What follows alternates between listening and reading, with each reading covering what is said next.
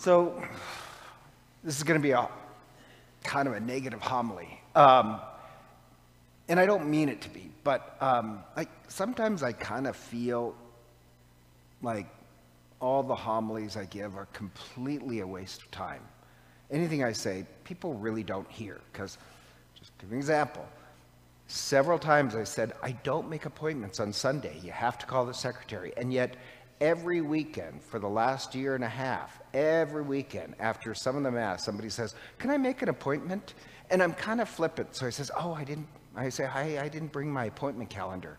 You're going to have to call the secretary. And then I tell them, and it takes two weeks to get a free spot for an appointment. And they're always kind of shocked, like, I only thought you worked on Sunday. Um, so anyhow, um, like, doesn't matter how many times I say it, people don't hear. And then last Sunday, the homily was about the second scrutiny, right? Second scrutiny is we're praying that we can see, it's a bizarre concept, that we can see how the system of the world is broken and the odd promise is if you can see that brokenness through the eyes of Christ, then you can also find the discover, discover the presence of Christ in the world. It doesn't make you more bitter, it makes you more compassionate. So give a whole homily about praying that your eyes are open. And then after one of the masses, and I have to admit, I'm thinking about mentioning it this Sunday because I was just struck to the heart of this. After one of the mass, I'm standing by the door, I'm greeting people, and I see a little boy, turns out to be fourth grade, sitting on the sidewalk, just bawling his eyes out. So I'm thinking, okay, maybe his parents reprimand him. And I'm watching, watching, sitting alone, he's just crying, greeting people. So at that point, I'm thinking, okay, when I get done greeting people, I have to check that out. But I'm secretly hoping for the love of God, would some grandmother stop and say, Is there something wrong? Like, ask the kid. So I'm watching this, and he's just bawling his eyes out. And then one guy actually does walk over and um, talk to him and brings him inside. Now, if he's bring him inside, that means there's a problem. And the kid doesn't have a coat. And the guy takes off his coat and gives it to the kid. So, okay, I'm going to have to figure this out.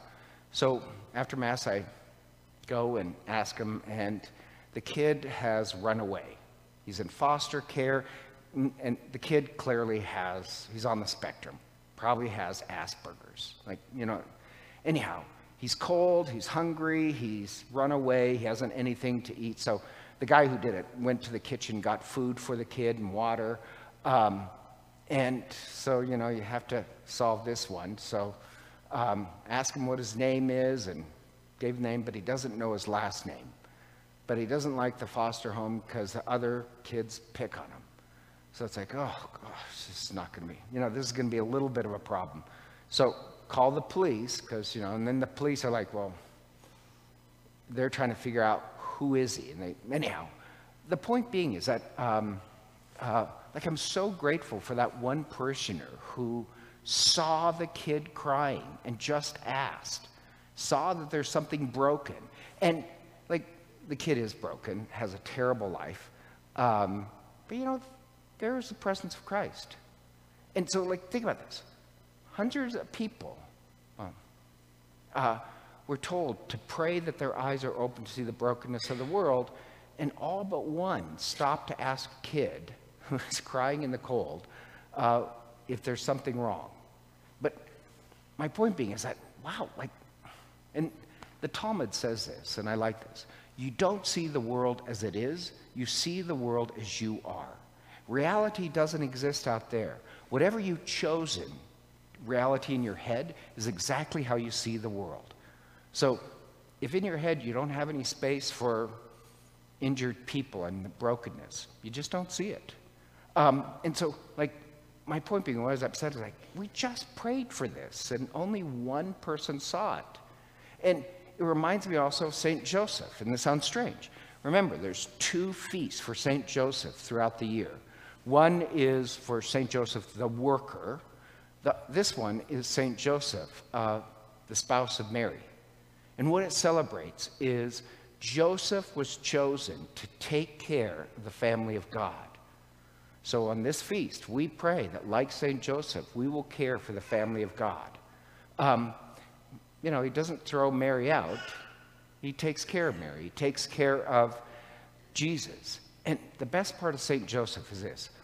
Can anybody here tell me your favorite quote from St. Joseph? Anybody have a favorite quote? And you know why? Kathleen? Oh, I thought you would get that. Um, the reason why, you know, Joseph never says a word in any of the Gospels.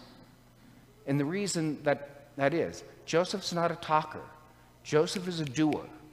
Joseph takes care of things, he doesn't talk. Gets a dream, he takes care of it.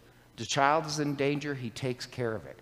And I think a lot of people think faith is about blah, blah, blah, blah, blah, or um, me and Jesus. I hate that about Protestantism, that religion is just me and Jesus. No, if you're truly one with Jesus, like Joseph, you take care of the broken family of God for those who are endangered. So on the Feast of St. Joseph, we pray our religion is not a bunch of talk. Joseph doesn't even talk. Our religion is doing. So somebody should have taken care of the kid. Anyhow, um, so on the Feast of St. Joseph, um, I really pray that our church, I can understand a lot of people have family. I'm not meaning to harass people. But it does make me think, I really do pray that our eyes are open. Like St. Joseph, we'll see the family of God that needs to be protected. This feast is Joseph the Protector. And we celebrate that shouldn't all of us be Joseph the Protector? So we pray, Joseph, give us part of your spirit. Let us be ones who guard the most vulnerable of the human family. Hello, this is Father Len McMillan. I'd like to take a moment to thank you for listening to our podcast. If they've been a blessing to you, I'd also like to invite you to prayerfully discern supporting the podcast financially. Your generosity would help support the ongoing production and distribution of the podcast. If you'd like to make a donation, you can simply click the link in the podcast description. Be sure to tell us your donation is for the podcast in the comments section of the submission form. Again, thank you for your support as we seek to share the good news of the gospel. May God bless you for your generosity.